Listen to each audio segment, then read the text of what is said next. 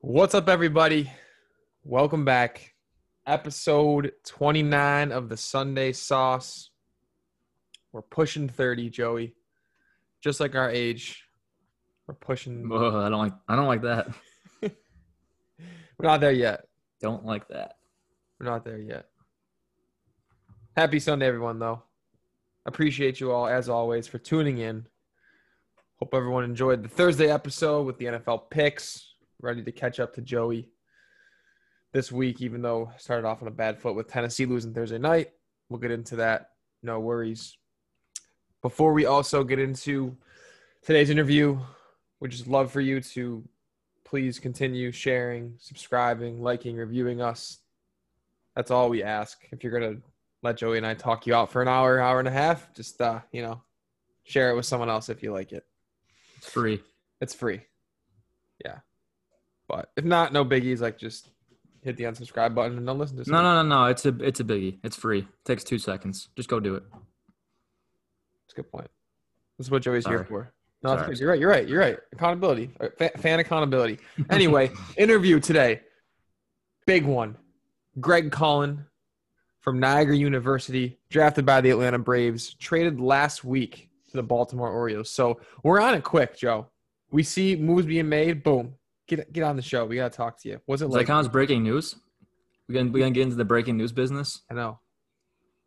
Close. It's It was actually. it was great timing.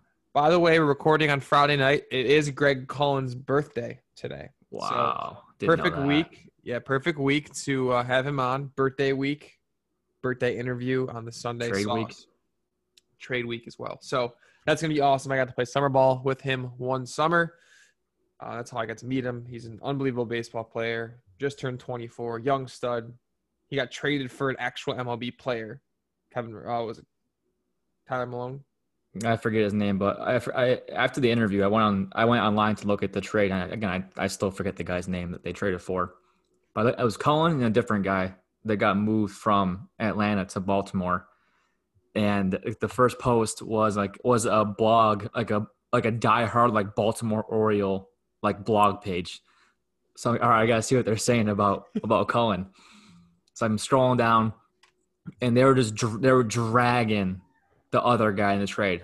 Oh, it was Time Time Milone. That's what it was. Time Milone. Yeah, Yeah, but the yeah. guy the guy that's coming the guy that's coming to or Oh, no. with Cullen. You're saying the guy they were yeah, dragging yeah, the yeah. guy They coming were, with they were, dra- they were dragging like, oh, this guy stinks, like whatever. I'm like, and you know, hey, if you're out, if you're out there, buddy, sorry, I don't know you, but and they were like, but listen, this Greg Cullen kid, we got to steal.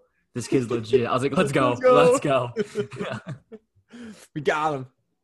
We got him good. He's a big sauce sauce pod fan too. Shout out to him and Ernie Clement both. They were they were probably two of the most like, like excited people to be on here because they're like, yo, I listen every week. Like, Clement too, Oh. dude. If we if we ever have to sorry, have like yes, an impromptu men's softball league game, and we can just recruit our interviewees, we'll have an absolute bomb squad. Yeah, we have a bunch of studs. So, Movember update. How's my stash look, by the way? Gross. It's coming in. The caterpillar is now 13 days growing. We are grinding, raising money, and I'm I'm super proud of the Devils organization. Super proud of everyone in the, in the Movember like foundation community as a whole. You can see like teams that are leading and, and individuals that are leading. But as of Friday at 5:22 p.m., the New Jersey Devils have raised almost $7.8 thousand of our $20 thousand target. Uh, I've personally raised just under fifteen hundred. I obviously raised my goal to two thousand dollars. We're gonna keep going. I've I've ran what is it, thirteen days, so I haven't run yet this evening. But coming into today, I've already run twenty four miles this month, two miles a day, keeping it consistent. Last night was the first night I had some like serious shin splints. I'm like, damn, I might have to take a night off tonight. Those But the worst. yeah, I'm feeling all right right now. I'm gonna take a little I mean, nighttime jog. Not that I would know, but Oh, oh, actually, you would know. By the way, everyone, I want you to message Joey Coffee. he got a bike, a stationary bike I'm for grinding his. with you. I'm, I'm doing I'm doing it in silence though. Yeah, that's fine. You can bike. You can you can get 60 miles on by the end of the month. I've been doing three a day, Yeah, that's not bad at all. so I'm So- already, I'm at I'm at 15 for the week. Perfect. We got you have plenty of time. Except you are coming home for two weeks, so But and it, it ain't it ain't coming with yeah. me. So I'm gonna Joey's- substitute. I'm gonna substitute 15 miles for 15 blue lights a night when I come, when I come home. yeah, everyone everyone shoot Joey a message, congratulate him on his new bike. He's getting back in the, in the fitness game. He can he can Alright. actually play his video games while he bikes, so he's doing two at once. I can do that. Yeah. But I thank you all. I caved last night though. I biked like three and a half miles. Yeah. Sat down and got a big ass bowl of ice cream afterwards. Hey, you keep biking like that, then you're allowed you're allowed to eat that stuff because Yeah, I'll just cancel out. I'm just, gonna, I'm just, I'm trying. My goal is just homeostasis, just steady, no, no peaks or dips until I die. Just, I'm gonna, I want to flatline into my death. Just steady, steady as can be. burn it, eat it, burn it, eat it. Yes. but on a serious note, thank you all for for donating so far and continuing to spread the word, being supportive. Sorry, I'm blowing up your social medias, but I'm helping. It's helping me hold myself accountable. So before we get into the sports world, I did want to tell a, a brief story on uh, just how funny, like, and how inconsistent the like ramifications are and, and like the enforcements of COVID. So I, I do Uber Eats driving on the side now just to make some extra money. Obviously, lose out on a lot of revenue with not being able to sell as many tickets and whatnot. So I'm Uber Eats driving and I have to pick up some food from this mall in Newport, which is in Jersey City, and the food is inside the Panera inside the mall. So it's a security guard waiting outside.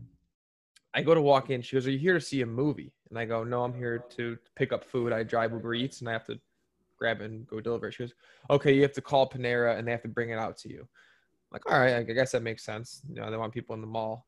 Someone else walks by me two seconds later and she goes, Are you here for a movie? And they go, Yes. And they let those people in. And I look at her, I go, So I'm here for my job to deliver food, like pick up food and deliver someone, and I can't go in there. But someone who's doing a completely like recreational activity to go see a movie, like they're al- they're allowed to go in there. She's like, yeah, you have to call. I go, well, no one's answering, so can I go in? And like, it took me like, I was staying as respectful as I could, but like, I was just mind blown that like you can go into a mall to watch a movie, but you can't go in to like pick up food when you're doing a job to like bring to someone else. So, um, We live in a weird world. it's it's crazy, That's, all- man. that's all I know right now. It's crazy. It's crazy, and I and it's I don't know, just inconsistencies. It just made me laugh. So I think I sound like a, a Snapchat to call people the other night when I was like in the moment, just like fired up about it. But I've calmed down. But it's still At this mind. point, yeah, I'm on the page that I mean, I'm gonna follow any rule I get told. That's just who I am. I'm gonna follow the rules, but it's getting to a point that the rules are so arbitrary, and I feel like they're just pulling things out of thin air. It's like, I mean, again, I'm gonna follow the rules, but it's like, come on, guys, like, there's just no reason behind half of them, you know? Yeah. So I, I don't know. Make sure you stay out of the restaurant after 10 p.m. By the way, or actually nine was it 9:30 in Boston? Nine thirty. nice. I didn't go out till then. Yeah, right.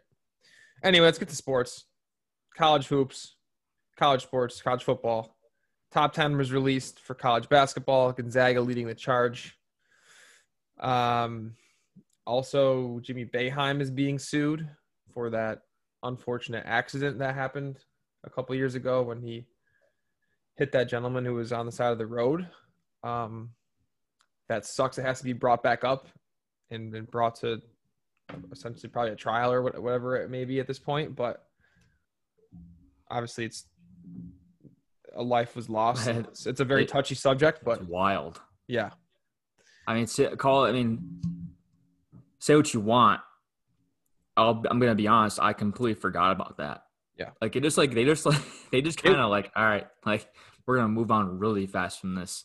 like it didn't get brought up for a long time again. I don't know how he continued co- coaching. If I like did that, like I would be shattered. I don't know. Yeah. I mean, I'm yeah, I'm I'm as orange as it gets. I'm orange through and through. But that was weird. Just like the whole like just the whole thing. From like it happening to like it just ne- like never being talked about again. I'm like, Gone. "Uh, this is what we're doing. Like, all right. All right. Yeah. Unreal. I don't know. I have no idea what to what to make of this. Crazy.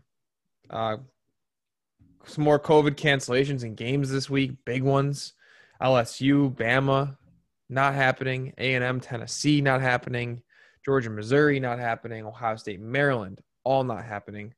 Urban Meyer actually had COVID, so I don't know if if- for all of the, all of you who follow college football and tune into like the Fox panel they have. They have a pretty good crew with uh, Urban Meyer and Bush and Matt Leinart and Brady Quinn.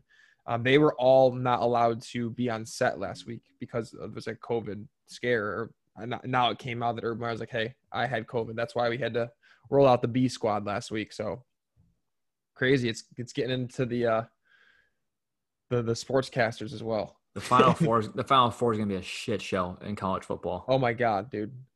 Because this Ohio State Maryland game was officially canceled. So now in Ohio State's case, they have like one less game, and they already had two less. And games. they started late. Yeah. So now now the Big Ten's probably feeling even sicker that they were the first ones to try and cancel everything because now it's really butting them in the ass. They don't have time to make up these games now, you know, because they started so late. I mean, no matter no, no matter who they pick, I would say a good two to three teams are gonna get screwed somehow. Like again, like those like those are top like seven teams. Like of the four that get in, mm-hmm. whoever gets left out is gonna be it's gonna be some weird like reasons why they were out. It's it's gonna I don't know. They I don't know college football. They they they tried. I know I know dealing with college kids is a lot harder than dealing with like pro athlete adults, so they can do sure their that's their own choice, but I don't know, man. I feel like this could have this could have been handled a lot better if they just had a concrete plan than saying, okay, half our leagues are going to play, half of them aren't going to play. It's like, dude, like you don't like play or don't play. You can't have half your league play and not and then the rest not play. Mm-hmm. And the ones that didn't play, they're like, wait, no, no, we're coming, we're coming back. Don't worry about it. It's like, no, it's like what? FOMO, maybe. Ivy League also canceled their season, their winter season. They're postponing the spring season that does not make me feel good when you're already canceling winter seasons. Um, they were the ones that started it when COVID yes, first began. You were right. That's what that's that's what put the kibosh to March Madness. They st- they canceled like uh, the Ivy League spring championships. The yeah, they canceled the Ivy League, the Ivy League tournament. Yeah, and okay, yeah, yeah, yeah. And yeah. every other league started following suit. Well, they are the smartest people in the in the country, right? yeah. Suppose, I mean, apparently. oh. I don't know, but, but yeah. Hopefully, they don't know something we don't know if history is going to repeat itself, we're in, we're in bad shape again for college basketball. But some oh some some kind of cool news this week. There was another, I guess, step in the right direction for paying uh, college athletes for their name, image, and likeness. Uh, one of one of the uh, issues that came up as a possibility, which is funny, is okay. So say college athletes can get paid. What if you're like that that athlete getting paid, and you're sitting in class and you're a very like popular one, we'll say a football player like a Trevor Lawrence, for example, and like all your your classmates are trying to like bet on your prop, like Trevor Lawrence over X amount of yards this week. Like, like what? How does that work? You got to get in his head and be like, "Yo, you better throw for yeah. these yards, boy. I got money on you." Like, like that'd be crazy if that, if that starts happening. Because and I guess I never thought about that before because like, that still happens. Like you still bet on college sports. Like these kids still go to class like over the last couple years, and even yeah, in Vegas has always been like legal. That's that's interesting to think about. It's gonna be hilarious. Yeah. And can we just? I, I, want like America has to open its eyes. Like we cannot, you cannot hold these college kids accountable for anything.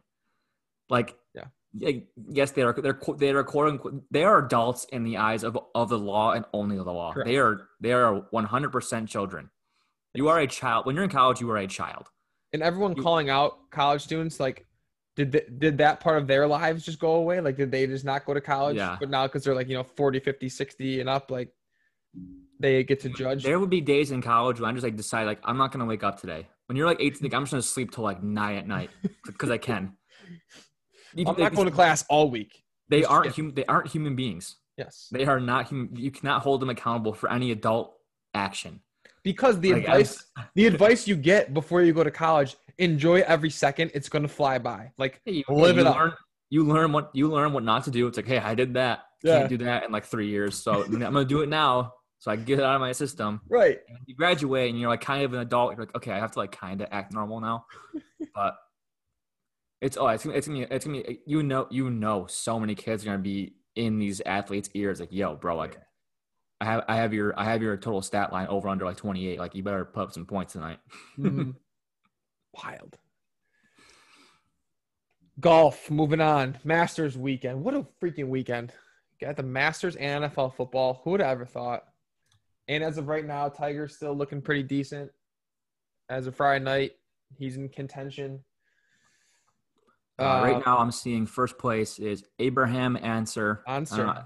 Ancer. yeah, he's a beast. Uh, Justin Thomas, Dustin Johnson, and Cameron Smith are all in first place, minus nine. hmm But of course, by the time you hear this, that'll all change probably. So Yes, it will. It will. Uh, but Jon Rahm had a sick pre-round hole in one. I mean, that was the best golf shot of all time. I had to be. There's I've no, there's no, there's no ifs, ands, or buts. Yeah. If you try and tell me otherwise, you're a complete moron. Yes. That guy hit a golf ball on a freaking pond and hit a hole in one. like a like a like a rock.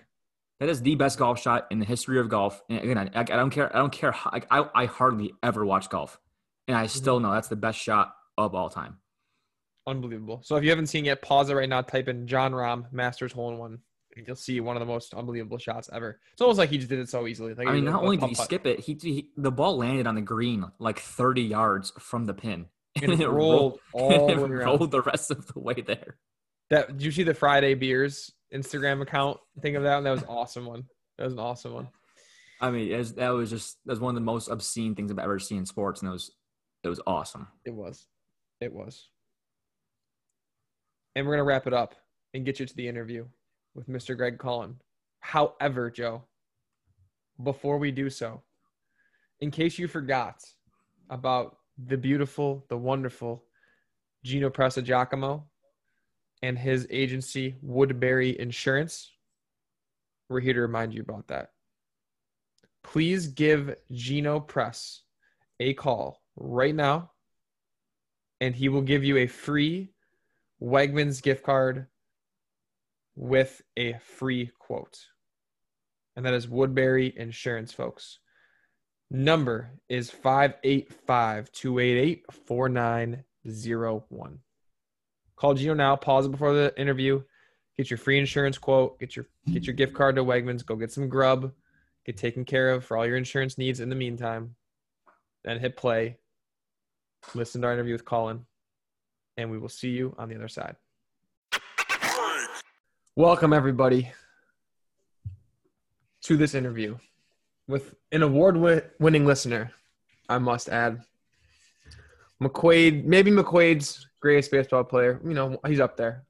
Oh wow. Niagara University, maybe one of their best players. Definitely better than my dad back when he played in the Stone Age. Major League Baseball draftee, recently traded to the Baltimore Orioles. We have Mr. Greg Cullen. What's going on? Boys, thank Finally, dude, I've been waiting for this for since you guys started this. Oh my gosh. Listen, we're, we're draft day sorry. Or this, or this day. No, but thank you for having me, boys. You're welcome. We were waiting to have you on, so when we had enough funds to start paying people, so you know we're, you're our first paid guest. Don't tell, don't tell anybody. There we go. I'm going at five five dollars a minute, okay? That's Okay. what we that's what we agreed Yeesh. upon. All right. So I better start talking fast. yeah. We'll be here for five minutes. How you doing, man? Where where you at right now? I know the uh the news kind of broke last week, a week and a half, and you got the trade. I go, this is a yeah. this is the best time to ever have him on. I'm sure it's super exciting. That's right. Um, yeah, I got the news last Thursday. Um, it's bittersweet. You know, I love the Braves, great organization, but um, I think long term, I think the Orioles are a great organization to be in. So I'm excited, man. I'm just, I wish I could get down there and meet everybody, but uh, I know That's that's, that the- sucks. 'cause of the COVID situation. crap. can't Mhm. do it. So Yeah, I'm was- excited though. Yeah, I bet you are, and I would, I'd be too. I think I think Baltimore is a better fit. I think they're much younger team and more developmental, so perhaps a Mhm. better chance for you to kind of rise up and hopefully Yeah, get to because uh, Mr. Ozzie Albies, he wasn't going anywhere for uh, yeah, yeah, they, they have a, For a they have a little bit of time. core in Atlanta for sure. mhm. Um, but yeah, based off that, I wanted to kind of pick your brain. Like, what's it like being traded in the minors? Like, especially, I feel like there's like, like a phone call. Like, uh, what's the kind of what's the, uh, the communication like? And then what is like then what happens to you? It's just like, all right, I gotta like, move now. Like, what happens? So literally, I was so I babysit on Fridays. I babysit my neighbor, and Mm-hmm. we're playing catch in the backyard, and I get a phone call from this guy in the Braves, um, head of minor league. So I'm like, it's pretty important, so I probably should pick this up. So he just calls me, gives me the details. Um, it's funny. I I got traded for Tommy Milone. Uh, he pitched for the Orioles, um, and I remember watching him at Frontier Field. Like literally, I was just a fan. and then I end up I ended up getting traded for this guy. It's pretty it's pretty surreal. Um, five years later, I get traded for the guy. So, no, I'm really excited for the opportunity. That's sick. And I think, I mean, I'm sure it's weird to be traded. I'm sure people take it differently, but like when you get traded, the team that the team that is getting you clearly sees you as an asset to the organization. So Yeah. I think that's super cool. That Goes both and ways. who who they traded you for is clearly some something too. Exactly. So that's And like I was talking to my mom a couple days ago. I'm like, could you imagine four years ago telling me that I'm getting traded for a big league pitcher? Like that's insane. That's nuts. So, so you're basically a big I mean, league player. whole- you know, dude, this whole ride, it's just been like, I'm just gonna go balls out in training. Like, it's, I think, like we'll get into this in a little bit, but um, I think this whole quarantine period has been a good thing for me. Uh, it's really get my body in the best shape, um, and really just, I, I think it, it's put me in a better position, and uh, it's really given me the perspective that th- this game's not, it's not gonna last forever. hmm So um, Yeah. you you got to Yeah, give it everything you got. Let's get into it now. Yeah, what's your what's your day day been like for during COVID and during working out? Like, can you see your teammates at all? Like, I, I know you, you just got moved, but like when you're with the Braves, could you see any of the guys, like your coaches, or are you just by yourself? Like, I gotta figure it out. Yeah, so I haven't been in contact with the Braves. So I since I left spring training, I haven't seen coaches, teammates, um, which has been pretty crazy. Um, especially when the MLB's playing on TV, it's just I was chomping at the bit the whole time. Mhm. Um, but it, in life, you just got to control what you can control. Um, so for me, I just said, hey, why not put myself in a way better position going back? Um, so I'm over at Powertrain in East Rochester, um, working out there about four times a week, and then uh, over with Matty Dryer at Diamond Pro. So mashing balls. man, I don't know how his arm is still going. He's been Bro. throwing BP, Machine. Forever and now. he throws it. He throws it hard, We- man. we I, been with him- almost we been broke with a couple of my bats. Yeah, we've been with him since day one, since the Buckland Park days, before he even had a location. Buckland Park, yeah. Uh huh.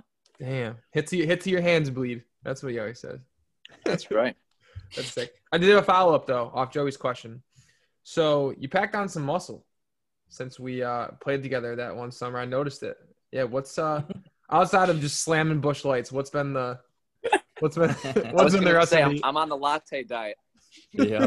well that that okay so i'll get to that um so yeah when i was in the rcbl i was a scrawny little kid man the speed was there power was not there yet um so it was good in college just put on some weight you know like some good some bad weight um but before, even like in the past couple off seasons i hadn't really taken working out too too seriously um so honestly, I got back from Rome. Gosh, this was over a year ago now. Um, so I get back from Rome. I text. Do you know Dave Vaccaro? Oh yeah. Mhm. We're doing uh we're doing Movember together right now. We're running uh, 60 miles throughout the month, so we're Okay. uh, in, in contact every day. So I text Dave because I know he worked at Powertrain. I'm like, dude, I got. I need to change something. Something in my off-season workouts needs to change because if I want to make it to the big leagues, I actually got to look like a big leaguer. You know, I can't. I can hit the ball, but you got to look. You can't have the part, baggy sleeves and the big jersey. You can't have that. Do you see? Oh my god! Looking like Joey Uh, Wendle out there. Joey Wendle. I wait, dude. I wish I was. He was. He's a stud. Yeah, he's man. actually he Um, actually a beef. um, but I'm like Dave. I need. I need to change. Like I need to do something to get my body right for next year. Uh, so he set me up with um with Billy over Powertrain, and we've been going at it ever since. So I give a lot of credit to those guys. They've put me in a way better position. Um, and I, dude, I just can't wait to get back on the field. That's awesome, dude. Yeah. Love that. So I, I do want to walk it back a little bit, back to draft day, back to like the days Okay. leading up to draft day. Maybe give us a little insight, and I think everyone else has differences in, in their draft day, like training, their meetings, and then the day itself. I know Yeah. MLB is obviously way different than many other sports where it's just a shit ton of rounds, and it's not Oh like yeah. All over television like you know, the NFL and NBA are. So can you give, give us a little more on what uh, culminated all around the draft for you? for sure. Um, so honestly, throughout my junior year, like before my junior, I the draft, getting drafted was it was a thought, but it, I didn't know how realistic it actually was. Um, but as you hit, if you hit 500, teams will start calling. So I hope probably so. about I'd call you. probably about halfway through the season, um, I start getting letters. I start getting phone calls from uh, from scouts from different teams. Um, and then toward the end of the year, they just had me come down. The, I think the Dodgers, Dodgers and the Pirates had me down for a couple of workouts. Um, so honestly, the Braves, when they called me on draft day, I'm like, you guys know who I am? This is crazy. yeah. because honestly, I thought I thought the Pirates or the Dodgers was they were going to be the teams that was going to draft me. Um, but yeah, leading up to it, just had a couple workouts, uh, a lot of phone calls with different scouts, um, and boys, draft day is it's a scary thing because you see once you get past the tenth round, those picks start going fast, and you're like, man, we're we're in the twelfth round. Oh, oh, we're in the thirteenth round, fourteenth round. So I'm I'm on the phone with my agent, like you said, 11 to 15. Like this should be happening pretty soon, right? Um, so thank God the Braves called in the 15th round. Um, I my phone just started blowing up. It was it was a dream come true. It really was. Does it still Surreal. feel like surreal? Like, can you, Dude, can you I- believe it? I'm like you, kn- Frank. You know the whole story, bro. You've seen me from I was a junior in high school. yeah. like I always just loved the game. I always Yeah. loved playing the game. Always knew I was pretty good, but I didn't know like how good I actually was until until I started playing those big schools and like Right. coaches are coming up to me like, dude, you got it. Like you keep working hard. This game could take you places. Um, until that started happening, I'm like, wow, this is a legitimate possibility. Yeah. Um, but yeah, some days I wake up, I'm like, I need to just go all out because, like, why not me? That's that's kind of the attitude I I've taken this whole quarantine. Like, why not me? You know, if I keep working hard and I put myself in the best position, I really think I I can make it 100. percent So, but you got you got to keep working hard because there's a lot of good players out there. There are. What I was going to say, I have two points. Like, a the fact that again you hit so you finished at what 458 that one year at, at Niagara, which is mm-hmm. Absurd batting average. Again, four, Joe, Joe, I still can't believe it some days, bro. I still for those can't you at believe it. home, No, I can believe it. I can believe it. I watched it for a summer. You hit like 800. You were beating out ground balls to like first base. I, I've never seen shit like that in my entire life. No, but going back, the fact that you're being taken in the 15th round and you you did it, you did everything you possibly could have. You, you again, you hit 458.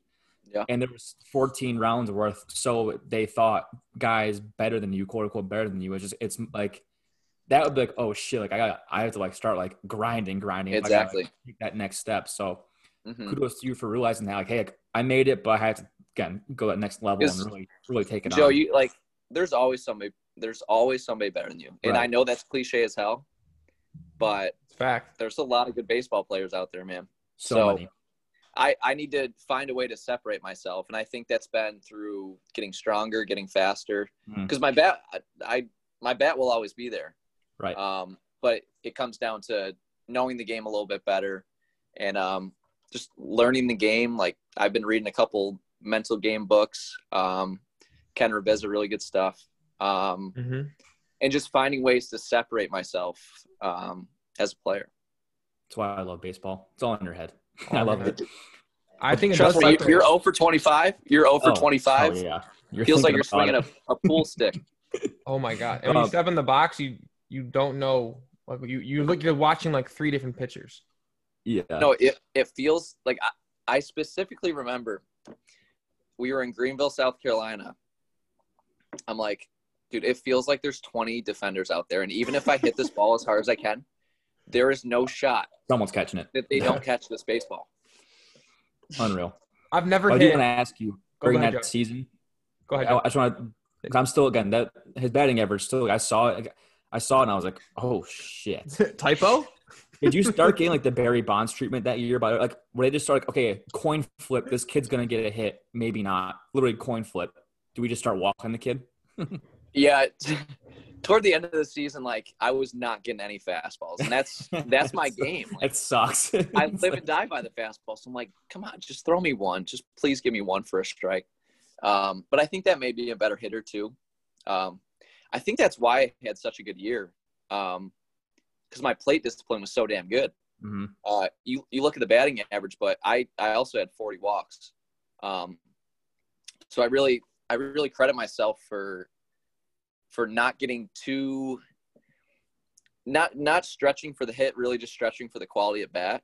Um, because at the end of the day, like you can ask any of my teammates, like I was just trying to get on base. I really was. Um, I was doing anything I could to just help our team win uh, and reach the MAC MAC title. That was that's been our goal since my freshman year. Um, unfortunately, we weren't able to do that. We did make the uh, the MAC playoffs for the first time in 14 years. Um, but really, I was just trying to put together a good at bat every time. If it was a hit, great. If it was a hit by pitch, I'll take that too. So I'm glad you brought that. I that. think a lot of Oh, go ahead. Go ahead.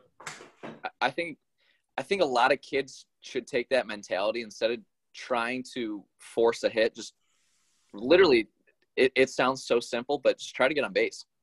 If you put yourself in a good count, the hits will come. Um, Oh yeah. that's really all you got.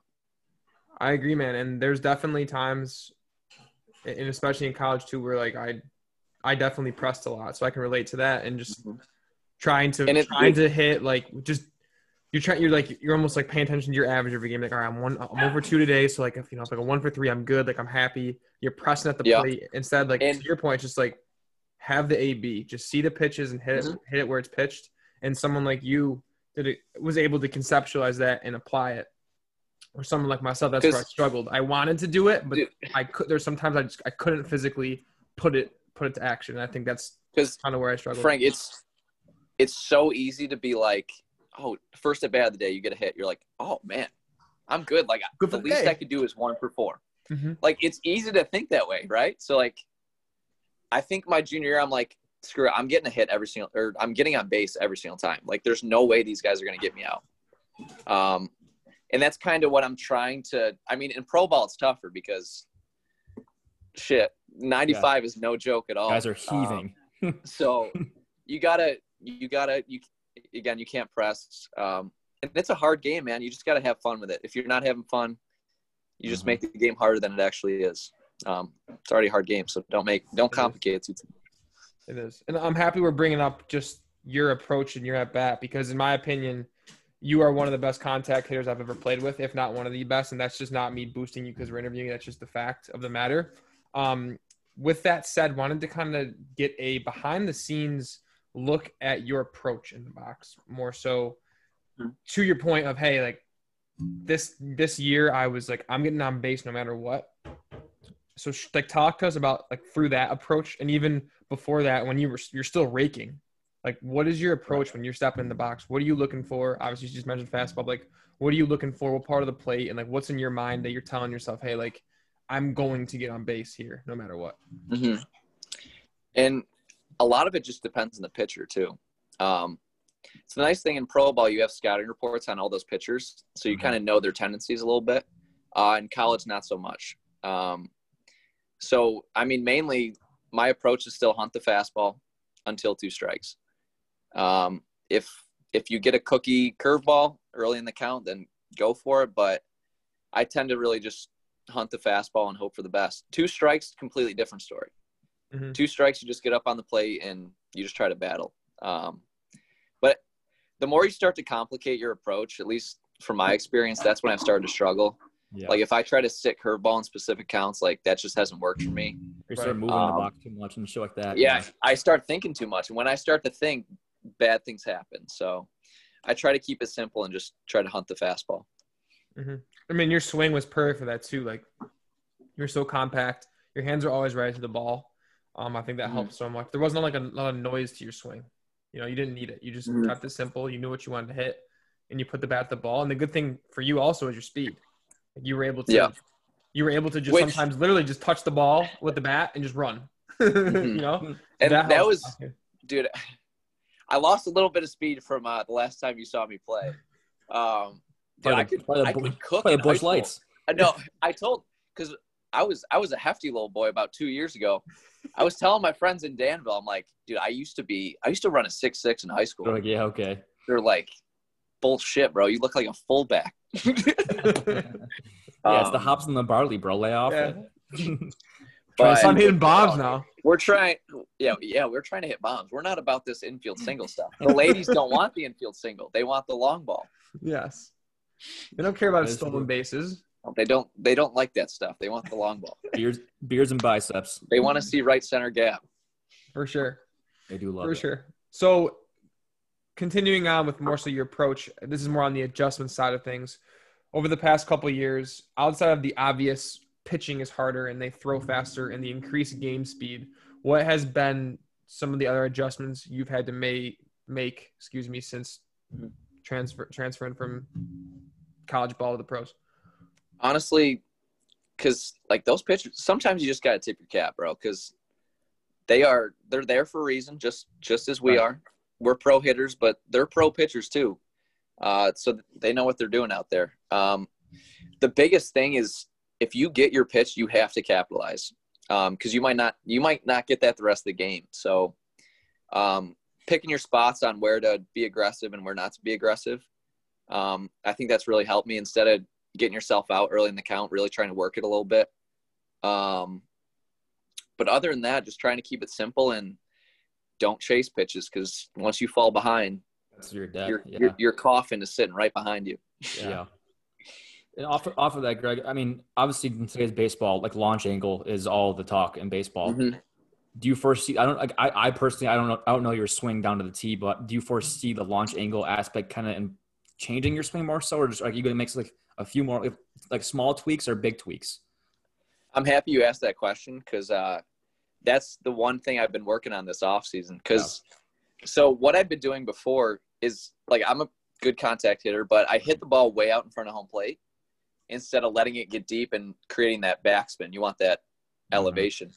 Um, so really, just seeing the ball a little bit deeper instead of being out on my front foot so much and getting that top spin, like still line drive, but I want those doubles, triples, home runs instead of Right. singles. Right. So are you Like, moving? Yeah, because us three. Oh, sorry, friend. Go ahead. No, I was gonna say. So with that, are you moving yourself around the box from where you usually are? Like, how's that? How's that It's adjustment more- working? Like, what are you going through, working through with Matt to, to make those adjustments? what I, I've really just been trying to think. So when I start, um, it sounds dumb, but gluing like t- like just clip two nails right through your feet, so you're glued into the ground, and then thinking sixty percent of your weight on your left foot. For me, is lefty left foot, Right. um, or leg, and then forty percent on your right. So naturally, instead of coming forward and ending up about 70-30, I'm already going to be behind the baseball. So naturally that's just going to allow that ball to get deeper in the zone and my body will stay behind it and it's this i've been getting a little bit more backspin and power so hopefully that'll translate this Well, I was spring. gonna say, I feel like us three grew up. I feel like everyone of our age grew up like I was taught, you know, go like down the ball, down. Like I was like that was Mhm. in my head, like swing down at the ball. So I feel like our generation is like almost at a disadvantage. Of, like now everyone's just like, hey, just like crank this ball. Like Yeah. we were, Yeah. like, we were just the We- complete opposites. I don't know how like Mhm. guys like in your shoes, like okay, I need to go pro, but like I have to like I have a like a pretty like downward swing, but I have to change that to the to an extent. And we were Mhm. taught we were taught a lot too to to your point, Greg, almost move like through yeah, the go, ball. like, Exactly, into- 'cause- yeah. yeah, and like we we always heard like you you want to stay through the ball right you want to Mhm. work up the like but I, I think it's easier for me too because like i've tweaked my swing so many times actually Right. not really but i've worked on a little thing a lot of things so i can kind of make those changes and they don't Mhm. happen overnight this is going to take another couple months before i really get this down Yeah. um but in honestly instead i tell my kids all the time at dime pro you just got to stay up the middle like once your approach changes to pull or to um, opposite field you're just going to play that guessing game and you're going to get blown up eventually so Mhm. you need to stay to the gaps instead of to the poles mhm. Amen to that. super interesting, man. But uh, my last one is going back to the NU days again. Kind of, I'm I'm more so curious about your mindset. Were you were you locked in? Like, okay, I chose NU. I committed here. I'm gonna finish out my three four years here. Or so I'm assuming. I, I'm guessing that's your freshman year, sophomore. year, You hit like yeah, like low like, like mid threes. Like that's really good. Obviously, Mhm. I'm sure you had other offers to go elsewhere. But were you were you like dead set? I'm at NU. I'm staying here. I'm getting the job done here. Yeah, honestly, I just I love staying close to home. Like Western Mhm. New York is home for me. It always will be. Um, so I saw Niagara was D one. I saw they were close to home near the Buffalo Bills. So uh, I There you go. was I was set in stone. As long as I was playing Division One baseball and they were paying for my education, like I was on board. I was ready to go. Um, so my freshman year, pretty good season. I I was honestly half the reason I went to Niagara. Um, Coach McCoy said you're gonna be our day one shortstop. So I think that really helped me um, gain the experience playing those big schools. Mhm. Um, cause th- th- again, going back, like I always knew I was pretty good, but like I didn't, you know, up here, like not that Right. the competition's bad by any means, but you just don't You see no the idea, consistent yeah. pitching. Um, so it was kind of good to see I could handle that kind of velocity with like the Alabamas, Notre Dames, Mhm. Penn State. Um, so that was a really good confidence booster for me. Um, and I, uh, so a kid I work with, he's in the same situation. I'm like, dude, just go where you'll play. Um, you you can't get better playing sitting on the bench. You really Right. can't. Um, so yeah, he just committed to Siena, and hopefully things things work out for him, um, which I'm sure they will. Um, so point, like you going there, your your coach already had your back. It's like, hey, I want you. You're gonna play. It's like, well, how can I say no to that? Like, I'm already they're already bought And- into me.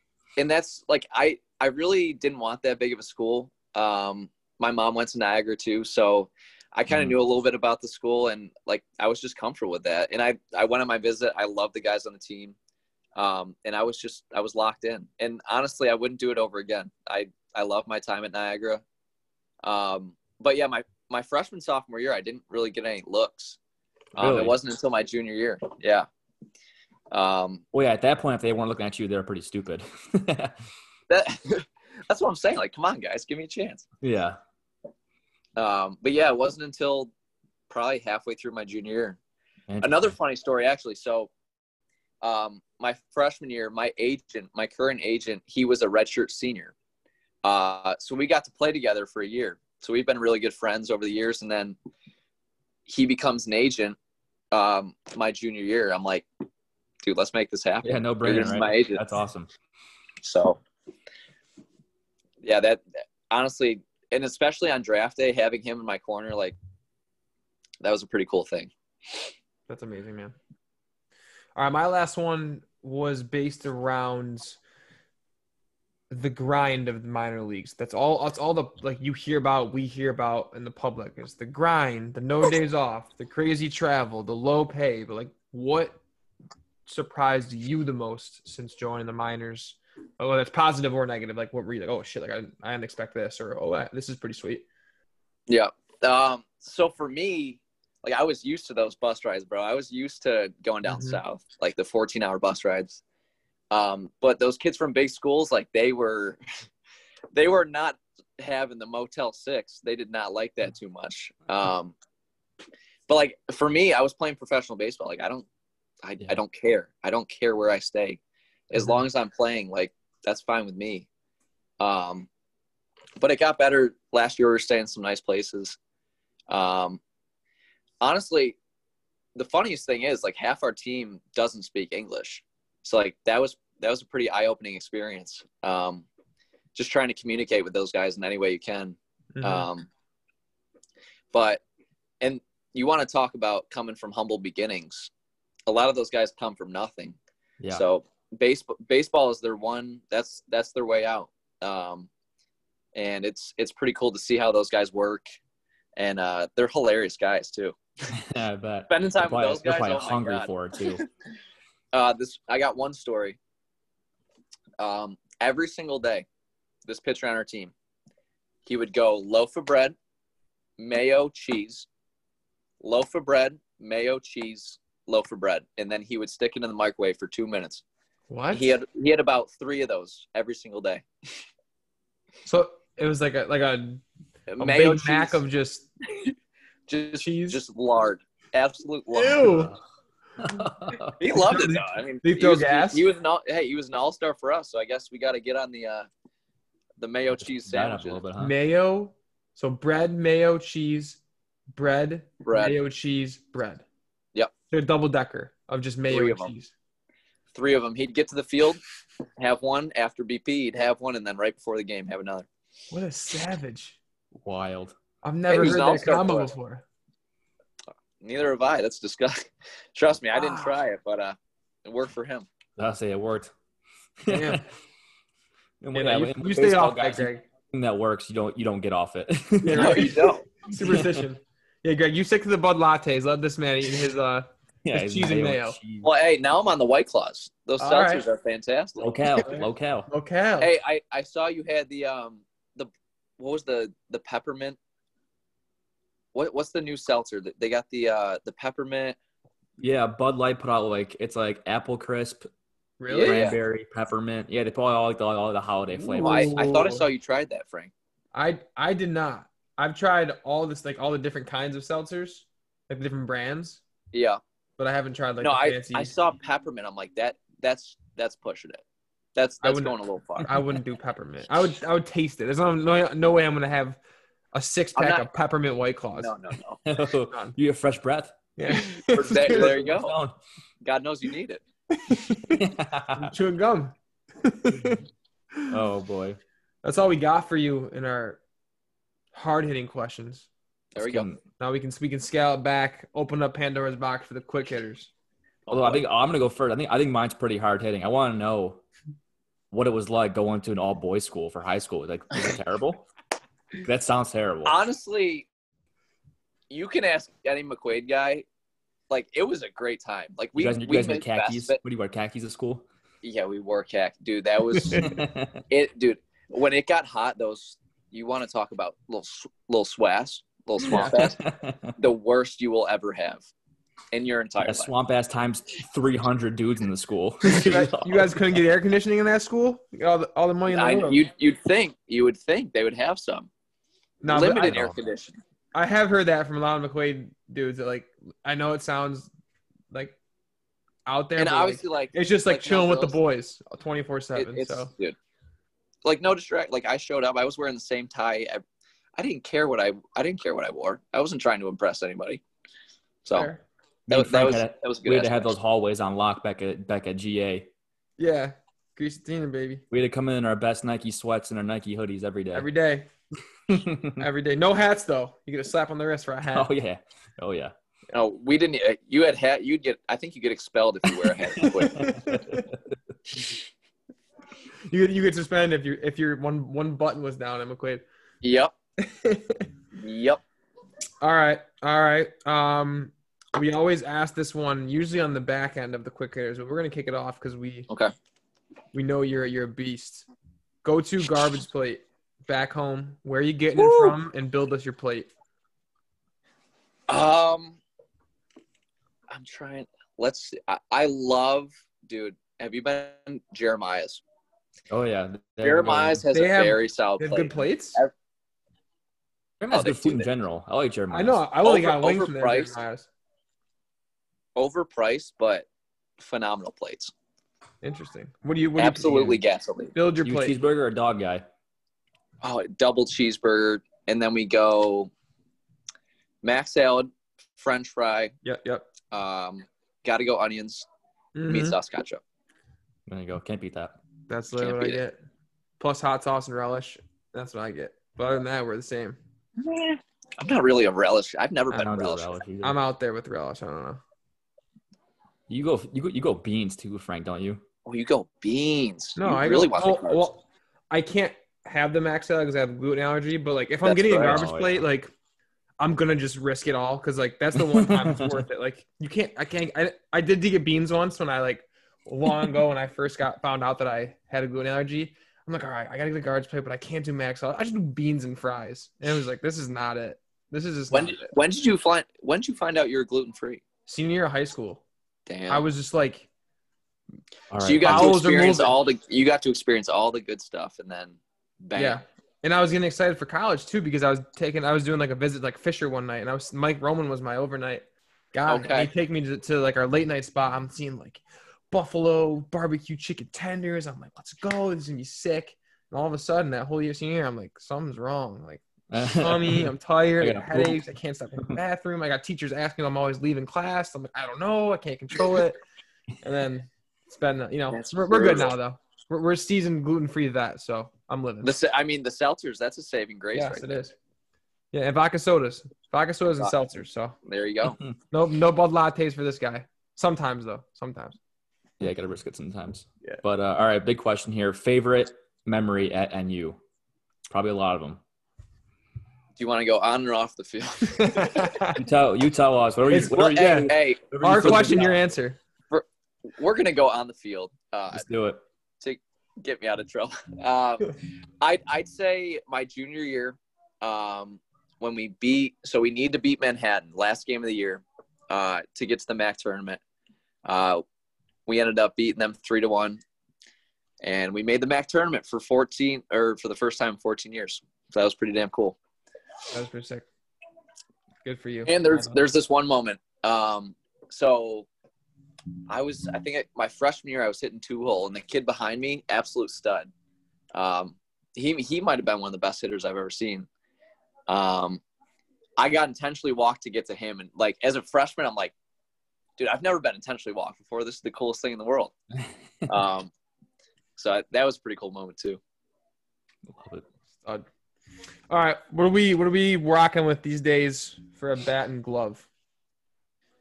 Um, I actually have you heard of Victus before?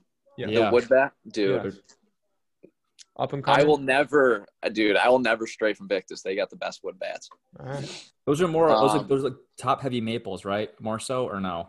Um, for you can you can probably get them that way, but for me, Oh, I just need like a nice, evenly distributed bat. Um, and dude, Vi- I'm telling you, They're big now. I see. I Joe, see a when bunch you of make guys when rocking you them. make the comeback in two years, Victus, use Victus.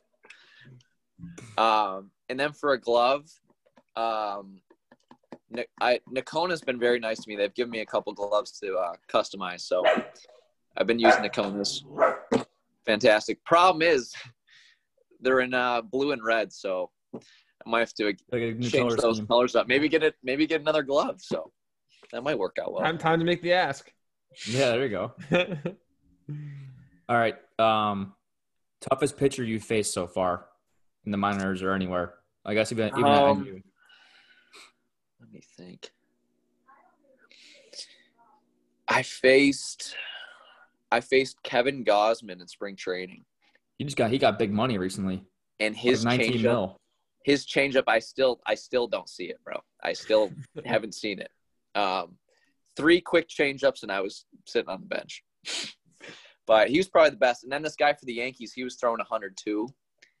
And it the ball looked like a freaking ping pong ball. Um, but honestly, I've learned that I would rather face a hundred flat than ninety three just with just stuff. wicked sink. yeah. yeah. I would definitely That's face fair. a hundred flat. Cause you you can at least gear up for like okay it's heat but like, Like, it's not going. I know anywhere. I know where it's gonna be. When you have a nice sinker, shit, like all bets are off. Yeah, You don't know where that thing's going. for sure, for sure. All right, coolest city you've been to since joining the minors, or if there was a cooler like campus or school you went to in college, feel free to share Mhm. that one too. Um, the coolest in college, BYU. They had a really, really nice campus. Uh, in their field, you can look it up. There's a mountain like right behind the field. Um, and man, those Mormons could rake, bro. they could absolutely rake. There was this one kid. well, they're probably all like 24 years old, right? Coming I back know, from their mission no. trips. So I got two stories now. Um, the starting pitcher, he like here I am, a freshman. I'm like, this is one of our first couple weekends. This kid's pumping 96, 97. I'm like, this kid's unbelievable. So we ask him, we're like, dude, are you are you gonna get drafted? Like you throw you throw 96. He's like, no, I got three kids. Like I'm just gonna go start life next year. oh my god! Wild. I guess he was like 25. Oh Uh, my he was god! disgusting. He definitely could have gotten drafted. Story number two. Uh, their catcher, I think he plays with the Giants now. Literally, we're in um, we're in BP first game, so we, we have we, it's a four game set. We haven't played any games. This kid goes up to our first base coach. They're just talking. He's like, "You guys aren't gonna, you guys aren't gonna strike me out. Like, there's no way. This whole series, there's no way you guys strike me out." So by the end of the series, he got out twice, and one was missing first base on a double down the line. Wow, Got out twice. One was missing first base on what a a double. savage! He was a stud. Money Absolute where his mouth is. Wow. cocky, cocky guy. Unreal. All right, favorite big leaguer that you've interacted with so far, if you have any, any any big names you come across. Um, so last year, uh, Dansby Swanson, his locker was right next to mine. So uh, That's and sick. we got to Sick. turn double play together, so that was pretty cool. he's a cool guy. I like him a He's lot. dude, he's a really great guy. Yeah, I He's can got- tell. he's got It's the cool. flow and everything. He's a beast. It's cool seeing how he goes about his day too, because Yeah. from from two o'clock to game time, like he's always doing something. There's a regiment locked in. yeah, locked in. yeah. That's so sick. Yeah, yeah, not a bad looking dude either. He he Yeah. holds his own. I was gonna Yeah. say to give you any like, any tips for your swag, because he looks he looks good in the field. He's always he's always So, comes out he always comes out I, fresh. I actually have a, a story about him too. So usually I like I, I like to get an ice bath before the game, do like a little contrast. Um, so I turn the corner and Dansby's in there. And I'm like, oh, like you like you take all the time in the world. Like I'll, I'll just like I'll just go get a foam roller. It's fine. Um, So he's like, no, dude, like it's like come in the hot tub. We're gonna we're gonna contrast together. So I ended up like sharing the same cold tub with Dansby Swanson. That's awesome. Love So- it. The I got that as my record. Hi. You're the prodigy. All right. Last question. I know you texted me beforehand saying you had some some football locks to share with with the with the listeners. I don't know. Hey, don't take my input because I have been terrible in NFL. No, if you say it, you gotta stand by it, and all our fans are gonna blame you if oh, they lose. oh, what? Oh, it's Yeah. seven fifteen. Titans hammer the Titans tonight. Oh, yes, we are recording on Thursday night. He says Titans when you're listening retroactively. I'm on Titans too. Sunday. Yeah, Yeah, we're Sunday. give us give us Sunday. your I Sunday think- lock. I think Derrick Henry, Derrick Henry might run for like two fifty tonight. I agree. You, the weather's getting cold. I think he's going to rush for That's two. what I'm telling. I know. I know. Anthony Adams has got a great run defense, one of the best mm-hmm. in the league. But it's mid 40s at kickoff and Are they playing in Tennessee? In Nashville. Yep. Okay. Have you seen Philip Rivers? Uh, I saw him try I- to make a I tackle think- last week. I think I think he's throwing like below his waist now. Yeah. And it, usually, like young Philip, he could get away with that awkward whatever he does. with noodle the arm. throw. the shot put. He can't. it It's looks just pain- not. it looks Phil, painful. Phil, the way he Yeah. I love Phil. Dadgummit. But um, it's just not working anymore, Phil. All right. Hammer so- the Titans. Hammer Titans. How about how about a Sunday lock? Um, I mean, the Bills, dude. The Bills. You guys- I knew it you was coming, see I knew it Bills was Mafia. Did you see Josh Allen last week? Yeah, we Uh, saw him. but little Kyler, that kid, That's gonna be a great is- game. he is so cute running around in the pocket like that. Wow, he's Um, talking Ch- down to Kyler. Dude, that's gonna be it. That's gonna be an absolute Yeah, shootout. it's I gonna be a can't great wait. game. It's gonna be a shootout. I Might, can't we, we might see 100 points. I would love like a 50 to like 47 ball game. Well, well, if Wow. AJ if AJ Klein keeps doing his thing, we probably will see hundred points at least from the gets Cardinals. dragged on Twitter. I feel bad for him, but he is pre- he's pretty doo doo. Yeah. Made a nice little sack last week though. Um, Awesome. That's all we got for you, brother. all right, hey boys, thank you for having me. That was fun. You guys, you guys do an absolutely great job. So Thanks, you, man. you guys just keep up the great work, We Yeah. appreciate it. And thank you for having me. I'm glad. I'm glad. This was overdue, but I'm glad it happened Long overdue. this week because it was perfect time to talk about the trade, talk about what's going on now in the off season. I'm. Mhm. It was awesome to hear what's going on in your life, what's been what happened between Niagara and now, and you look great. Keep grinding. Only a couple. Hey. only, seltzers Hey, only. Hey, if you Maryland's not that far, A little five hour drive. You want to come That's watch true. the game? I'll come Hopefully, down. we got fans. Who knows? So Yeah, if there's fans. I'm in. As long as you give me some, uh, you know, some good seats. Yeah, we need box Okay. seats. Yeah. I, I thought you were gonna say gear because I don't have any either. So, Oh, okay. So, yeah, still- Well, yeah. Feel free. Feel He free. still to- he So still if, the hey, off-colored if you have any, if you guys have any Orioles gear, feel free to send it my way. I would love some. we gotta put you in What- touch with our boy Klimek. yeah, we'll, we'll hit up Steve. Oh, Clement. that's right. yeah, we'll hit up Steve. Hey, I would love that. Has he He's a been little on? bit. He's a little bit taller Steve than you, on. but you know, it might fit. You could shrink it. Yeah, he's from Bonnie's too. I don't want to talk to him at all. you guys are both black and orange now. There we go. Rochester, Rochester Bulls, black and orange, baby. There we go. All right, man. Love it. We'll be we'll be seeing you again. Don't you worry. We'll get you back on Mhm. once All you're right. MVP. There we go. All right, Cullen. All right. Easy. Love you guys. Have Love a good too, one. man. Appreciate it. See you. Welcome back, everybody.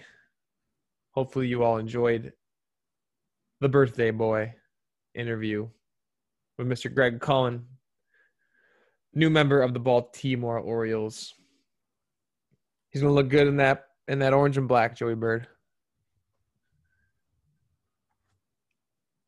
He's needs a glove fit still. It's true. Who's using again? I forgot. Um, uh, What his glove type? yeah, Nokona. yeah. Get on that. Yeah. Get on that. Donate money to Greg Cullen. He needs a new glove. No, no, no, no. no. The company. Oh, Nokona. Should Mail it to him. Let's give him a call on behalf of Greg. Official official podcast of Greg calling calling. Big four breakdown time. NFL kicking it off. Thursday night football. Big in division matchup. Tennessee went to Indy. I'm sorry, vice versa. Indy went to Tennessee. Looked very impressive. Um, I know Joey and I both took Tennessee in the sauce pod picks. Our guest Brian Torsha did go with Indy. Their defense is very, very good. Their offense is still just like I just don't, I don't know how they do anything. Philip Rivers is throwing underhand. They don't hand Jonathan Taylor the ball. Nyheim Hines and and uh, who else they got back there? Wilkins, but I think Wilkins are getting. I think Hines had a good game though. Well, T.Y. Hilton is still kind of relevant, but other than that, like Parris Campbell's come back, but no no one's there to to catch balls outside of Mo Alie-Cox, who's the size of Moet Cox, like a country. He's so big, but I mean, they they did it. They they they pulled it off. They blocked the punt. They looked good. Tennessee looked good early, but man, Yeah, Hines had, Hines had a great game. He had two Yeah. touchdowns. that Indy defense. It kind of reminds me similar to that like Broncos team when Peyton Manning started fizzling out, and he really was like horrible. Straight noodle. But their arm. defense was just so good that like offenses just couldn't do anything on them, and then they had a great offensive line too, just like the, the Colts do, and they're able to Mhm. still open holes. So, yeah, I'm not gonna lie, I didn't watch the game. I bought the I bought the new Assassin's Creed. Mm. Came out, slacking. played that, played that the whole night. You're slacking. Great night. This is our job. Our job is to, to know what's going on. You're slacking. Good thing I watched it. Else you have nothing to talk about about this game. My record speaks for itself. All right. All right. So the Houston Texans, as everyone knows, have been struggling this year. Uh, before the year even started, trading Nuk Hopkins for David Johnson or whatever's left of David Johnson. Now on the business side, um, they recently fired their head of PR, Amy Palcic. Sorry if I said that wrong. So she's the only female in the entire league in charge of a communication, a team's communications department. She's very, very liked around the league. Every like literally everyone. JJ Watt advocates for her all the time, and they just out of nowhere fired her. And the president came out and said this was all decision all on me. I said it was time for a change, and that was it. Like, and people are up in arms. JJ Watt up in arms. I saw I saw an article on Sports Business Journal, um, and it's just Houston cannot get out of their own way. No, they're a dumpster fire. It's top un- to bottom. Is that this is so is it fit like 100 percent official? They're just an absolute trash Yeah, organization. trash. Or, yes. Okay. Unbelievable. Dude, dude, do you know, do you know how many teams would would do literally anything in their power to have Deshaun Watson, and you go and trade away his best player? and the Nuk only- Hopkins, both of them. They would No, give I'm up. no, I'm saying, yeah. but that's, that's their best player. It was Hopkins. Saying, but they like you, the job of any NFL GM or like scout, like anything, anyone, anybody that works in like t- the player talent department, we have to get a franchise quarterback. We got to build around him, hmm and you get the Deshaun Watson. Again, it's not a guarantee he works out. But obviously, up to this point, he's been absolutely amazing. He's worked out clearly. He's a stud. And you trade his best player. And you got Bill O'Brien doing whatever the hell he did there. Players hate his guts. Watt, the team leader, one of the like icons of the city, hates O'Brien's guts. Now you go ahead and you fire this lady who was like revered across the NFL. Obviously, there's there's there's a lot, poor there's lack of management, lack of coaching. I, I think it's more. I it's hard to blame blame the players when everyone above them is screwing up. So they're just. I mean, yeah, they're just yeah, just a bad bad organization. It's it's very unfortunate when you're at that level of professional sports, like the best in the world. You're one of 32 teams that are the best in the world at what they do, and that's what, like, that's just how you're portraying yourself. So, hopefully, they figure it out because Start a campaign to save Deshaun Watson. Let's get into it. yeah, seriously, might as well trade him too at it. Get him off the He's, team. he's he's awesome. He's amazing. Yeah. Wow.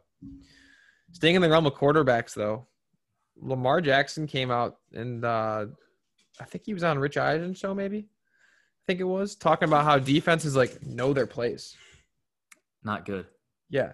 He goes, Not there's sometimes like defenses, you know, he was he kind of said it very subtly. I listened to the, the the brief part of the interview, and Rich Eisen goes, "Wait a minute, you're saying Mhm. they they know your place?" He's like, "Yeah, sometimes they're like yelling it out, like from the, from the linebacker position." I'm like, "Oh So my call god." him audible. Yeah. Oh, that's probably why your boy Mark Andrews has been struggling this year. They, they know they know where he's running. Boy. Who's boy? He got traded last week. You better hope he doesn't pop off. Oh, uh, okay, he's getting three a game. He whoever whoever has him. I think I, I gave him to Dan. Or no, no, Braxton. Give him to Braxton. You can have him. Yeah. Final note on the NFL though, we do have the Weeknd officially performing at the Super Bowl. That'd be a good one. I'm star boy. I like I like the Weeknd. I like the Weeknd too. Definitely a different pace from Shakira and J Lo. one year to the next. Hopefully, there's fans at the Super Bowl. That's the whole Ima- imagine just empty stadium empty Super the Bowl. weekend. It gives me anxiety. No, they wouldn't. They NBA wouldn't Finals is weird enough to like not see fans going crazy. MLB salvaged it with you know a quarter capacity. Like it was good to see fans, but I mean, obviously the Super Bowl is like the and also this week in the Masters is super weird not seeing fans. I feel like I'm watching us out there on the course with no fans, just like playing golf, not talent wise, but like Yeah, just seeing no fans. But the Super Bowl, I still don't get golf having fans at the last two events and not this one. I know. Well, obviously it's a state by state thing, but I really figured they'd have. Yeah, like I feel like you gotta like you gotta ditch all all other tournaments and like put all your eggs in this basket. Like Yeah. we have to have we have to have fans at the Masters. So we got for the NFL going to the NBA. A quick rest in peace to uh, Tommy Heinsohn, 86 years old. He's one of four men to be inducted as a player and a coach in the Hall of Fame. That is straight beast mode. Eight titles as a player and two more as a coach. I'd say that'll do. It's a good life. Yeah. It's been big. I drove by TD the other day. Huge, huge like jumbotron outside with like a like a slideshow of like clips and pictures of him. So sad day for Boston. He, he, he is, he's obviously he's, an icon here for forever. hmm That's crazy.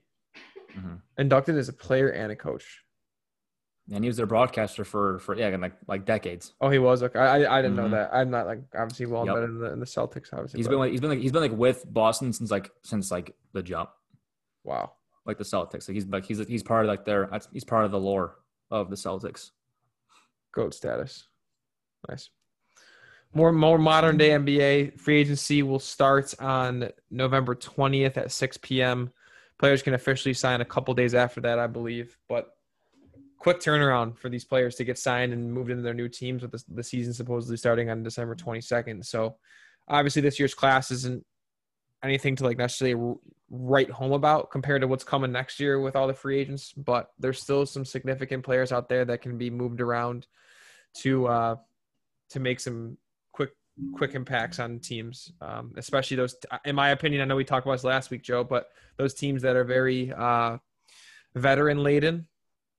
We heard from Danny Green that he said that like these these vets are not going to be playing the first month or two. They're just the ones that went deep in, at least deep in the playoff teams. We'll say. I'll, I'll correct myself for those kind of four, final four, maybe six teams that made the made the playoffs. Mm-hmm. It's maybe this is a time for them to sign someone to make an impact early on, and you can move them after that. But I think that'd be something something to look out for for sure. Custom NBA jerseys. Joey's a There- style guy. Joey's a big time style guy. So There's some good ones coming. yeah, what do we got? Take take it away with some of your favorites. I mean, yeah. So I mean, yeah, visual radio. If you guys can imagine these, you can Google them. Um, the Hawks have the the Hawks have like three new like main jerseys, and then they have an alternate black and gold MLK Junior jersey, which is heat. Looks very good. The Nets had those those powder blues coming back. Every every team kind of went. The Hawks the Hawks really aren't old school, but the Nets went old school. The Grizzlies are going back to the teal, red, and black color scheme. The Vancouver Yes. color scheme. Those are unreal. Um, bunch of new courts. The Net, Nets are gonna be- be playing on a like a powder blue outline court when they wear those jerseys. Uh, the Hornets are going back to the old school, the, the pinstripes with the purple outline. And dude, the, all right, the Hornets alternate. It is it's all teal with gold and black trim. And the court that they're gonna play with with the alternates is the Buzz City court, and it's like a dark hardwood with teal, like inside the arc, and a black paint. You're gonna have to look, you're gonna have to like look go online look them up because there there's some ones that are so good. The Suns' new ones are so sick. Uh, The, Warriors- valley, right? They put the valley on them. yeah, like like a like a pixelated purple going across the middle. Um, the Warriors actually this is one that kind of caught some heat because they they're wearing Oakland jerseys and they recently just moved the stadium out of Oakland and I guess a lot of the fans are like, "Yo, you can't you can't rep us when you like you literally this year just ditched us." so that one caught some heat, but they are they are sharp unis. Those are the, the old Baron Davis jerseys. Yeah, pretty much. Yeah. Uh, New Orleans got new like, like Mardi Gras theme ones. Those are sick. Like the gold, like those, like the French crown, the flower, like those are sick. Um, the Magic have like they have like they have a white and orange one. I don't get I don't get the Magic going orange because they were trying that out last year too. I don't really get that one, but Mhm. they look pretty cool. I don't- And lot- Well, Chicago did like a black and orange jersey too. yeah, the Spurs are going back to the old school like the Fiesta jerseys, Yeah, like the orange, red, and teal with the black. Those are awesome. Uh, yeah the Nets, Uh, the Nets court's pretty cool too.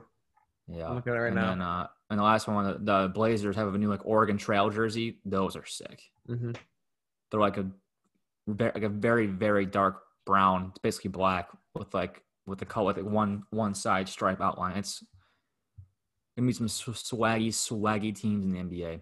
hmm I love it. I mean, I'm also They just if I get ever it. buy if I ever buy the, the new 2K, I buy it for the like the courts and the Yeah. jerseys. Just like start a franchise and just put you like just you, check out all the new all the new stuff. That's why I like. The it. NBA just gets it, man.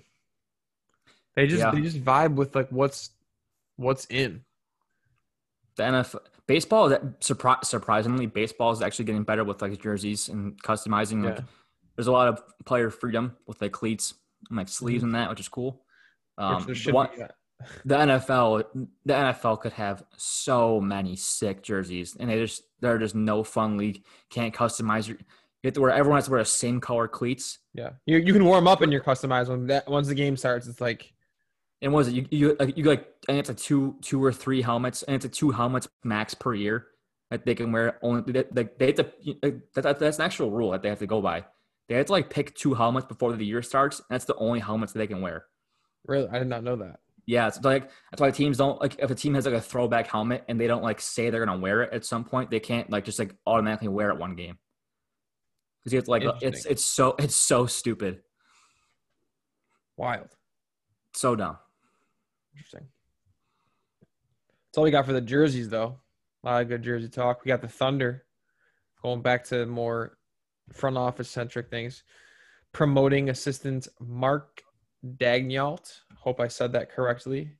This is an episode of tough names. It is. It is. Tough name. We're, Tough name we're, episode. we're fighting through it though.